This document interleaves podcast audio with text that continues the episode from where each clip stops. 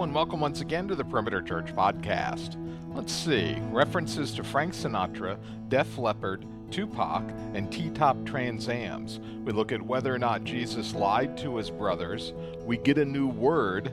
Oh, and don't forget the red pants. You know you're in for a treat, and you'll want the video when we get a visit from Leonce Crump, pastor of Renovation Church in Atlanta, who brings us this message entitled Spectacularization, which covers John chapter 7, verses 1 through 24. Thanks for joining us today. All right. Good morning. Listen, I don't have time to retrain you how to talk during a sermon. So if you've been here with me before, get your neighbor's heart prepared to have a dialogical conversation about the gospel. Uh, my name is Leonce, pastor of Renovation Church, and uh, thank you guys for having me. If you don't know me, uh, I want to tell you a couple things before we jump in. And while I'm talking, you can go ahead and open up your Bibles to John chapter 7. Uh, if you have it, John chapter 7. Uh, I don't have time to share everything amazing that God has done in two and a half years, but I feel like I should share something with you because you have been uh, a vital part of the life of Renovation Church and an incredible blessing uh, connecting the suburbs to the city. So I'll just share three things with you. One, uh, in two and a half years, uh, we have seen uh, over 100 conversions and baptized nearly 150 people.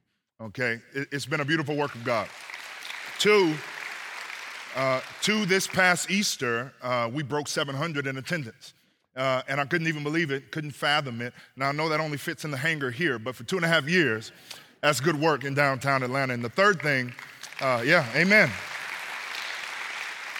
Uh, and the third thing is, and, and this is the biggest deal uh, for us right now, uh, two Fridays ago, we went under contract for our own building, 23,000 square feet in downtown Atlanta, uh, where renovation will call home.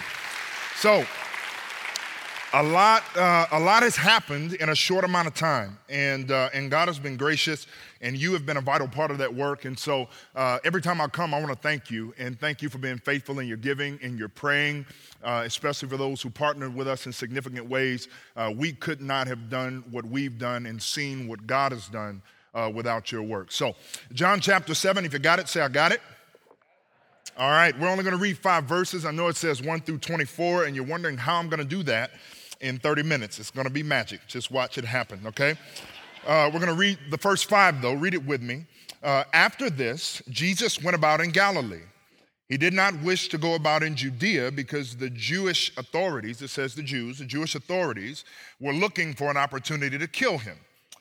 Wow. Uh, now, the Jewish festival of booths was near, and so his brothers said to him, Leave here and go to Judea, so that your disciples also may see the works that you are doing.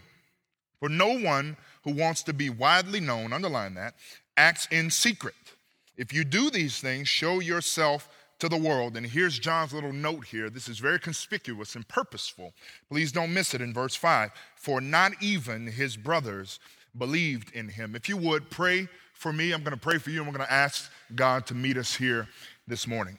Heavenly Father, what a joy it is to be in the house of the Lord. What a joy it is to sit under the uh, Word of God and underneath the gospel. What a joy it was to sing songs about your faithfulness. Would it teach our hearts truth? And what a joy it will be when you convince us today that you are God and God alone, and there is none like you. Set this man aside and move our hearts this morning, Holy Spirit, to see the beauty that you are. We ask it in Christ's name. And all God's children said, Amen. So I want you to imagine that we're having a conversation in a coffee shop. That's how we're going to start. I want you to imagine that we're sitting across the table from one another, and I say to you that, that every one of us, me, you, all people, have an issue with unbelief regardless of where your walk is with Jesus, regardless of how long you would say you've been a believer, regardless of how many mission trips that you've been on, regardless of how high your tithe dollars are, or how much you serve, or how much you read your Bible, that every single person in here, walking with Jesus or not, struggles with unbelief. What would you say? Would you argue back with me? Would you try to convince me of the validity of your faith? Would you give me the tally of all the wonderful things that you've done for God? Would you tell me that you're sitting in the service every single week and you're singing to the top of your lungs despite being Presbyterian? What would you say to me? I love you, rebels. I love you, rebel Presbyterians. I heard you back there. Arms high was a beautiful thing. What, what would you say to me? Would you try and, and make sure I understood? No, I don't struggle with unbelief. Well, I would say to you that you're wrong. Sorry. Because the reality is that, that the reason we have uh, difficulty following Jesus faithfully, and the reason that, that we have difficulty seeing the scriptures clearly, and the reason that we have difficulty trusting God fully is not because it's hard, even though sometimes it is, and, and it's not because, like I tell myself all the time, that I'm simply a screw up and I just can't get it right. That's the lie that I believe that the enemy whispers in my ears. And it's not because we don't have enough knowledge, because most of us know enough to last us a lifetime about Jesus. The issue at the end of the day is unbelief. Whether you follow Jesus or not, whether you would say you're a faithful believer or not, whether you say that you, that you trust God with everything or not, the primary reason we struggle to love God, the primary reason we struggle to obey God, the primary reason we struggle to serve God at the end of the day is unbelief. You see, ultimately, and I want you to think about this for two or three seconds. Whatever issue you have with God, whatever that issue is, we all have a little issue with God. Otherwise, we'd be perfect. And unless you walked here on water, then you're not perfect. Whatever issue you have with God, underneath that issue is ultimately unbelief. Unbelief is underneath every single issue we have with God. Okay? Now, hang on to that. Because what is somewhat fascinating about it and what we're going to see here in a minute in, in three scenes, and this is what I want to do with this, these 24 verses. I want to break them up like movie scenes so, so that we see how unbelief it presents itself. But here's, here's what's fascinating about unbelief is that uh, it presents itself in three distinct ways.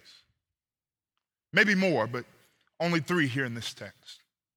And so, what we're going to do here is we're going to take a few minutes. There are three groups of people here. If you want to write them down, if you're a notes person, which all of you are, Listen, I, I, I conceded that a long time ago, okay? About, about a third, maybe even close to half of, of my church is Anglo and Presbyterian. And so I realized that instead of shouting amen like all of the ethnic minority people, they just take notes. That's their amen, right? so, so I'm hammering, I'm preaching. God is good. And they're like, they're me. So I'm okay with that. So if you don't want to shout this morning, take good notes. I'll know you're amening. There's three groups of people here. Three groups of people in view. I want you to write them down. Number one is Jesus' brothers. That's the first group of people we're going to look at.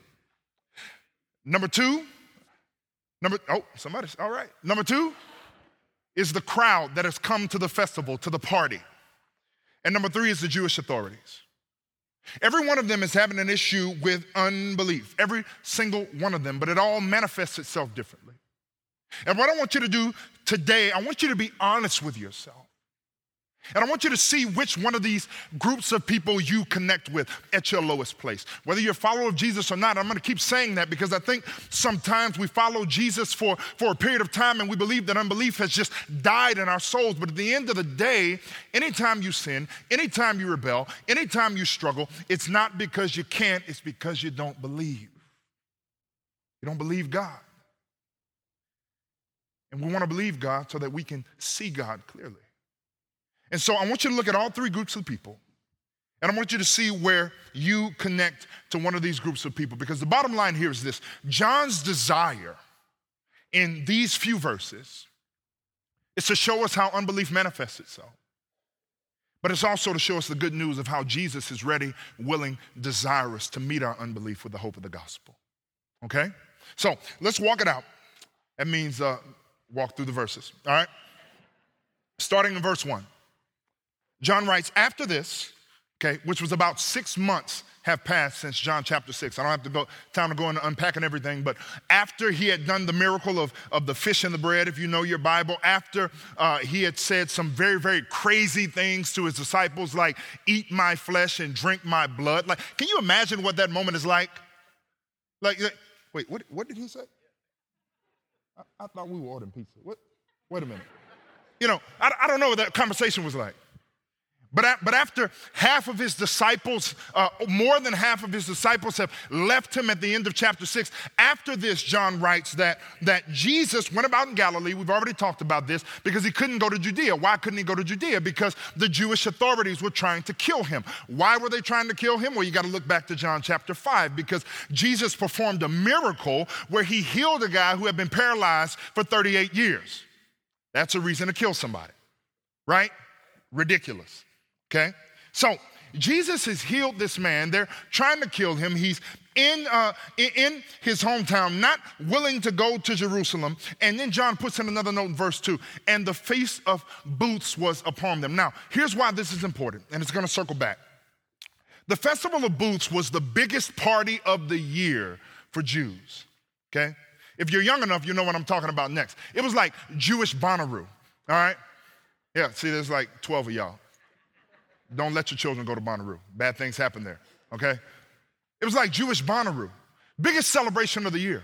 Thousands of people would come from all over the province, all over the Roman uh, uh, controlled land, the, from the diaspora, from the rural areas, from the city. Thousands of Jews would converge for the Festival of Booths. And this is important because what we see in verse 3 is Jesus' brothers say what to him? Go to the festival and show your disciples the works that you are doing.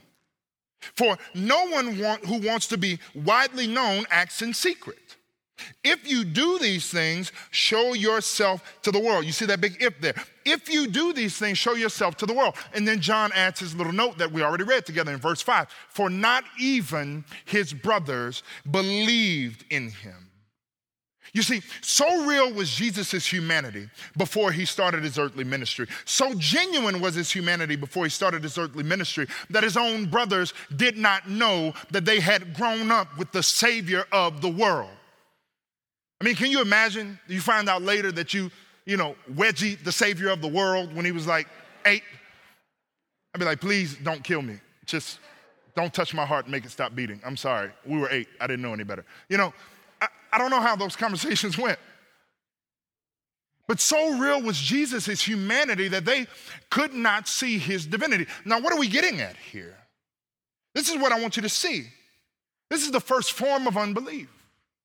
Well, how do you get that, Leon? Well, I'm going to tell you. You see, they were not hung up on Jesus' miracles, they, they were cool with that. That's why they wanted him to go to the biggest party in the world and show himself off. That's why they wanted him to go to the biggest celebration, thousands of people, and make a name for himself. And it was rooted in their, in their unbelief, John just told us. And I made up a word for this occasion. You ready? It's called spectacularization. We can do that in the city, we make up words. Spectacularization. Say that with me. Spectacularization. Don't teach that to your children, okay? This is the first form of unbelief that we see in scene one. You see, this form of unbelief is the unbelief of those who, if God doesn't do something big, and if God doesn't do something amazing, and if God doesn't do something miraculous, and if God doesn't prove that He's God the way I want Him to prove that He's God, then I struggle to believe that He's God. You tracking with that? Is that making sense? You see, they were okay with the miracles. They wanted him to go and do the miracles. They wanted him to go and show off and, and show how powerful he was and maybe win back the disciples that left him at the end of chapter six. They wanted him to go and put on a spectacle so that all the people could see his power. And guess what? By proxy, they would be exalted and elevated as well. This is the unbelief of those who believe in God as long as they are elevated and entertained. Now, I know it's a little heavy, but, but some of us struggle with that. We believe as long as we see God doing uh, big things that, that are defining moments in our lives. We believe as, as, as long as we can imagine God being spectacular for us. The mundane nature of faith, the day to day nature of faith, the discipline of reading the scriptures, the discipline of walking it out, the discipline of believing the gospel, the discipline of wrestling with the hard truths of scripture. No, no, no. We don't want to be bothered with that. It's when God is amazing, when God is spectacular, when God is phenomenal. Yes, I believe. And if He ever ceases to be that the way that I want Him to be that, then I have trouble believing. Spectacularization. Now, judging by the size of this crowd, I'd say there's at least a, a third of us in here who struggle with that. You struggle with that. Maybe you're not looking for a miracle, but, but maybe you're looking for an answered prayer. And when God answers your prayer, He's fantastic. And when you feel like He's not listening, you don't know if you can trust Him. God's got to be spectacular in order for you to believe. And that's why John sneaks this little note here in, in verse 5. Because he doesn't want you to be confused for one second and think that, that their desire to see Jesus do miracles is, is, is, really some form of belief. No, no, it's rooted in unbelief because his brothers, Jesus' brothers' relationship with Jesus is purely based on the works that he can do, not the worth of his person. Am I speaking a foreign language? Are you tracking with that? I know, I'm so forceful. Pastor Randy's so kind. I'm not angry, I'm just very excitable. Okay, y'all gotta know that. I'm just glad I'm not sweating. It's so hot in our school that I sweat through my clothes every single week. It's pretty pitiful. But it's spectacularization. I'll give you an example. Several years ago, I was counseling uh, a young man, and he said to me, and some of you are gonna like you're going to know this as soon as I say it. He said, God feels so far right now. Who's felt that way? Of course you have. He feels so far away. And as I began to press and I began to pry and I began to dig underneath everything that he was saying, what continued to surface over and over and over again was this that when God was being amazing in his estimation of amazing, when God was being spectacular in his estimation of spectacular, then he felt close to God. But when God wasn't responding in the time that he wanted him to, and answering in the time that he wanted him to, and being the way that he wanted him to be, then God felt far away. It's spectacularization.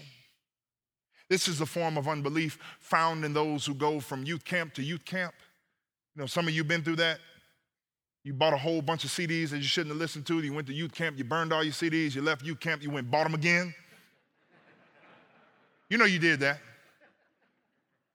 Driving down the street, listen to Def Leppard in the Trans Am crying because you want to love Jesus better? Yes, that was you. There's a guy in the back covering his face right now. He knows exactly what I'm talking about. This is spectacularization. It was a spectacular experience at youth camp. It was a high in the worship service. It was a high at the conference, and God was amazing. But when I left, he felt far. He felt far. Now, I don't want to belabor that, so we're going to move on, okay? We're going to move on. Verse 6 Jesus' response to them is filled with meaning, helping us understand how he operated then and how God operates now. He says to them, uh, my time has not yet come, but your time is always here. So Jesus is not interested in self exaltation.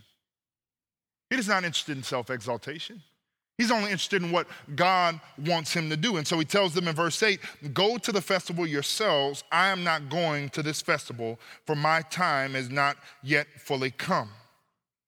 Verse 9 tells us that Jesus remained in Galilee, but after his brothers had gone to the festival, then he also went, not publicly, but as it were in secret. Now, this is a little bit of an aside because the first time I read that, I was like, Did Jesus just tell a lie?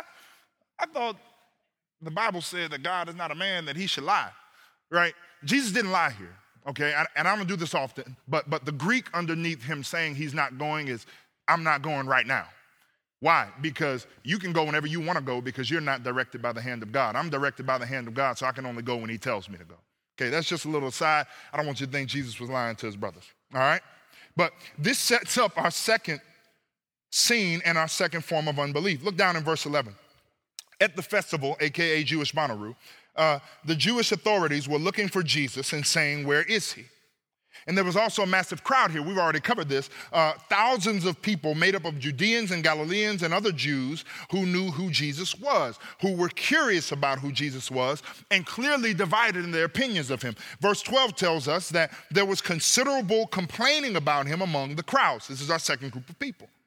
Some were saying he is a good man, while others were saying, no, he is deceiving the crowd. Now, you're smart people. What is the nature of their unbelief? Are they excited about God doing miracles, about Jesus doing a miracle? No. Are they particularly interested in how awesome Jesus can be for them? No.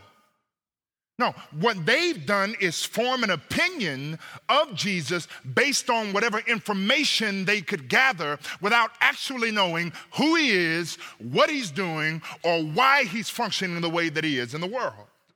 This is the form of their unbelief. These two different crowds, half are confused, the other half are cynical. And that's the second form of our unbelief confusion slash skepticism. See, they'd obviously heard enough about this rural Galilean preacher to form an opinion. Does this sound familiar? They'd, they'd obviously heard enough about him to, to form an idea of what he was about and to form an idea of what he desired and to form an idea of what he was doing and to form an idea of why the Jewish authorities were trying to kill him, but they did not actually know him. What grieves my heart there are so many people sitting in worship gatherings all over this nation, week after week after week. And they formed an opinion about Jesus. And they formed an idea about Jesus.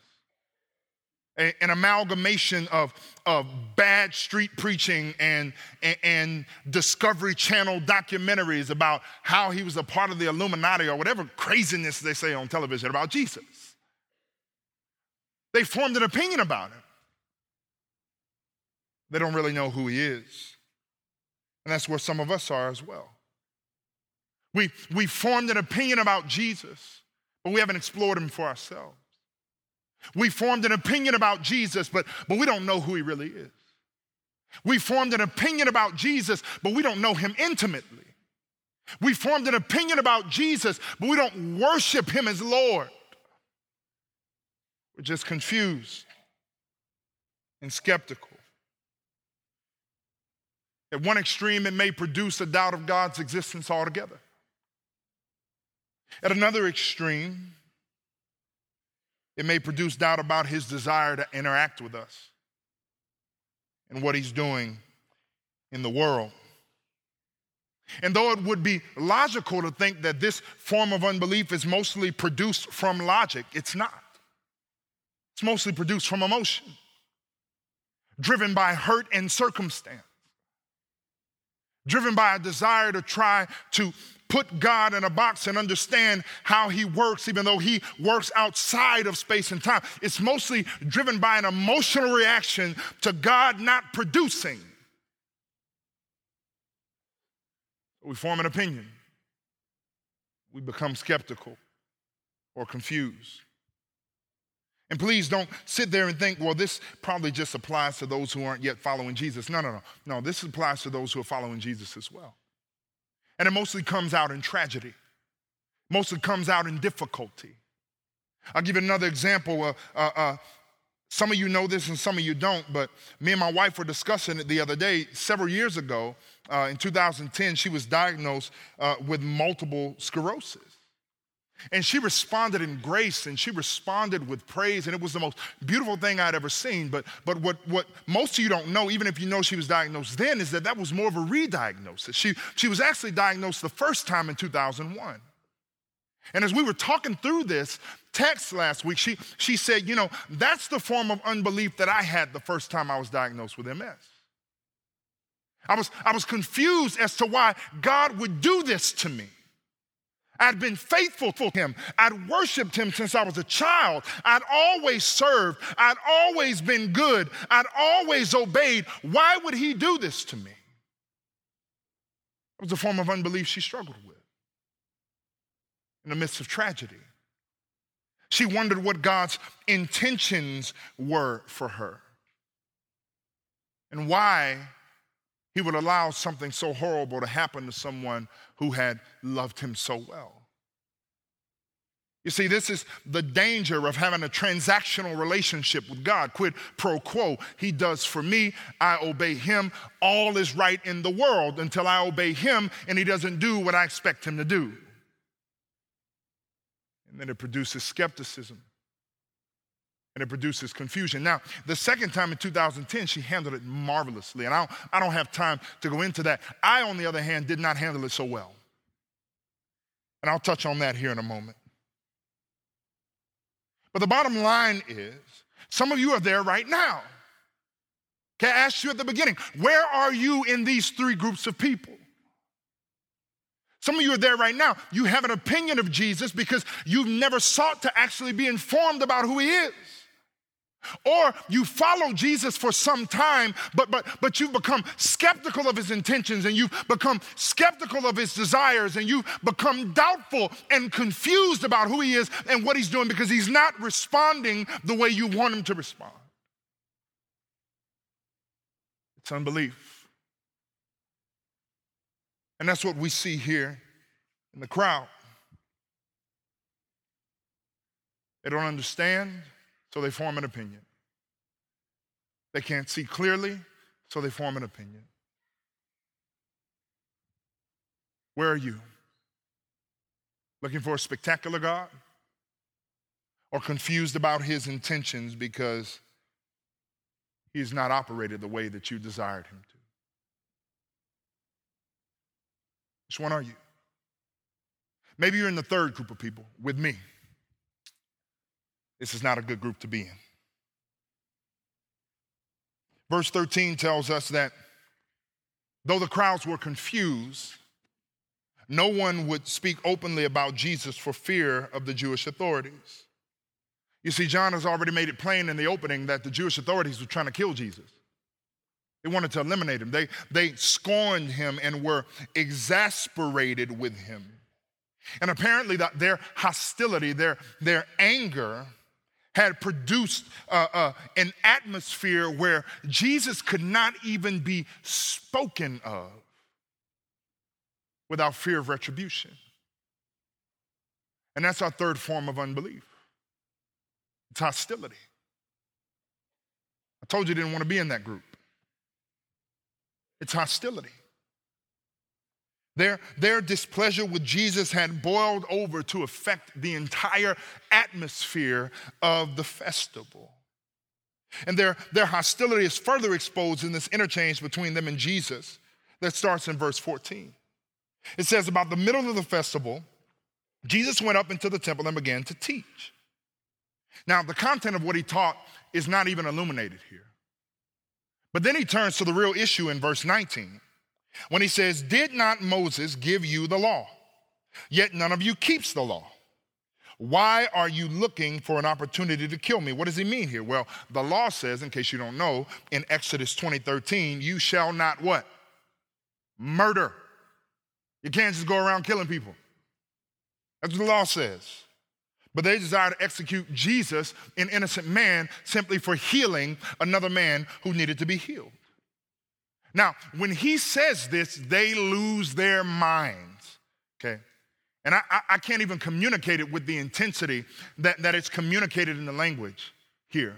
They lose their minds in verse 20 and they answered, You have a demon. What an accusation.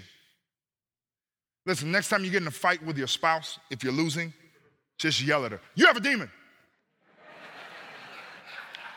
now, you might get kicked out of the house, but you'll win the argument. I've tried this, it works temporarily. Then there's a whole lot of repentance and formal charges if you're an elder. You don't want to get bothered with it. Um, I don't have time. Uh, so they yell out, "You have a demon. Who's trying to kill you?" Question mark.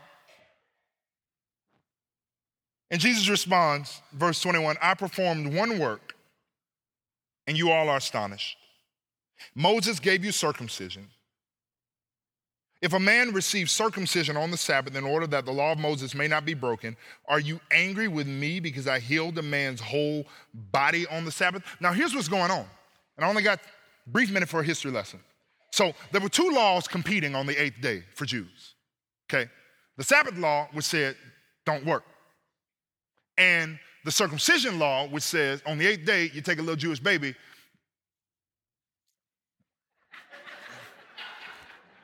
and you go Zorro.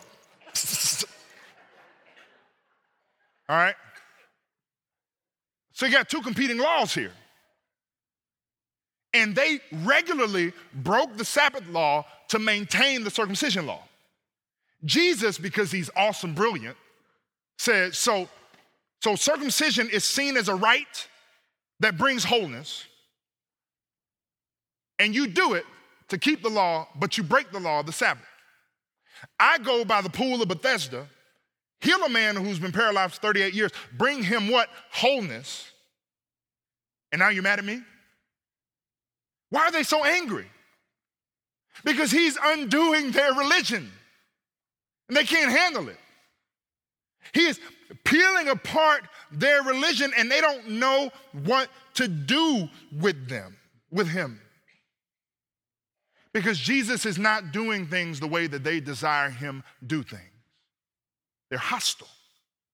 They're hostile. Now, moments ago, I told you that the second time my wife got diagnosed with MS, that she handled it with grace and gospel maturity. And I said that I didn't do the same. No, I got mad. I got mad with God. I got mad because we believed that, that God had healed my wife. And now I'm standing there like, so, so, so you heal people and then you unheal them? What kind of capricious God are you? I got angry and I got hostile. And underneath my anger and underneath my hostility was one thought God, you're not being God the way I want you to be God. Be God the way I want you to be God, then I will trust you as God. And that's what's happening here. Jesus says, I'm God in chapter 5, and then he starts showing them what God is like, but they don't like how God looks through Jesus. He's not being God the way they want him to be God. He's undoing their religion. And so it produces hostility. It produces hostility. Do you see this now? I know we covered a lot. I know we covered a lot, but, but I need you to see this that, that every one of us struggles with some form of unbelief. Every one of us. Some of you want God to be spectacular. You want Him to be amazing. You want Him to be awesome. You want Him to be phenomenal. And when you feel that He is, your belief is in full force. Some of you are living faith on opinions. So at the end of the day, it's not faith at all because you know of Jesus, but you don't really know him. And then some of us, we're just mad. Be honest with yourself. You're just mad.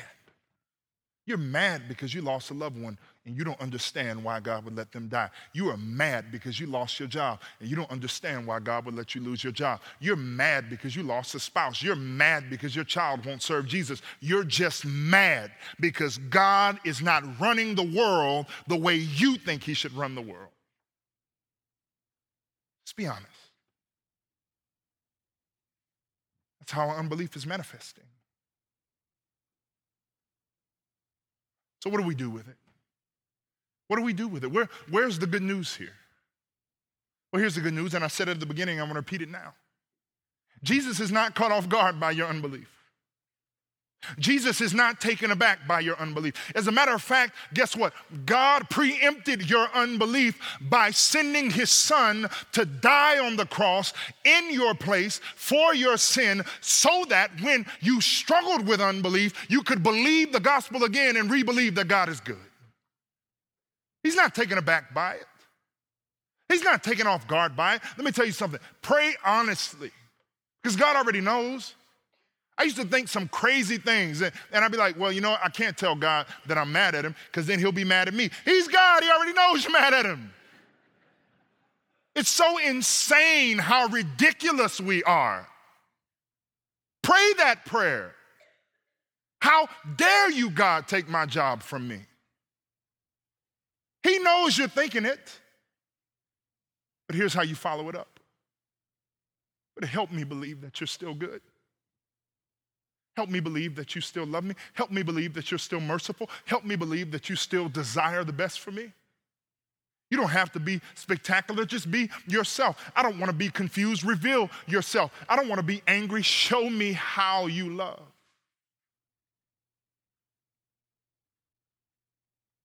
Because the root of our unbelief is not knowing God. The root of our unbelief, at the end of the day, is God be God the way I want you to be God.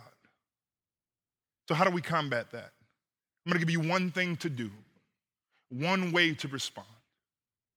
I want you to spend this week preaching the gospel to yourself. Preach the gospel to yourself. Don't, don't wait for Sunday morning. Don't wait for your discipleship group. Don't wait for that friend that you call before you pray to ask for advice. Preach the gospel to yourself. When unbelief rears its head, preach the gospel to yourself. When unbelief shows its face, when you expect God to be spectacular, when you're confused about his intentions, when you're skeptical about his desires, when you're hostile about how he's responded, preach the gospel to yourself. Preach the good news that Jesus has absorbed your unbelief in his goodness and his mercy and his righteousness, and all of it is yours in him. Preach the gospel to yourself. Now, if you're not a follower of Jesus yet, I know that could seem strange. But I want you to step out on the limb and try it. There's nothing worse than an uninformed agnostic. Step out on a limb and try it. Preach the gospel to yourself.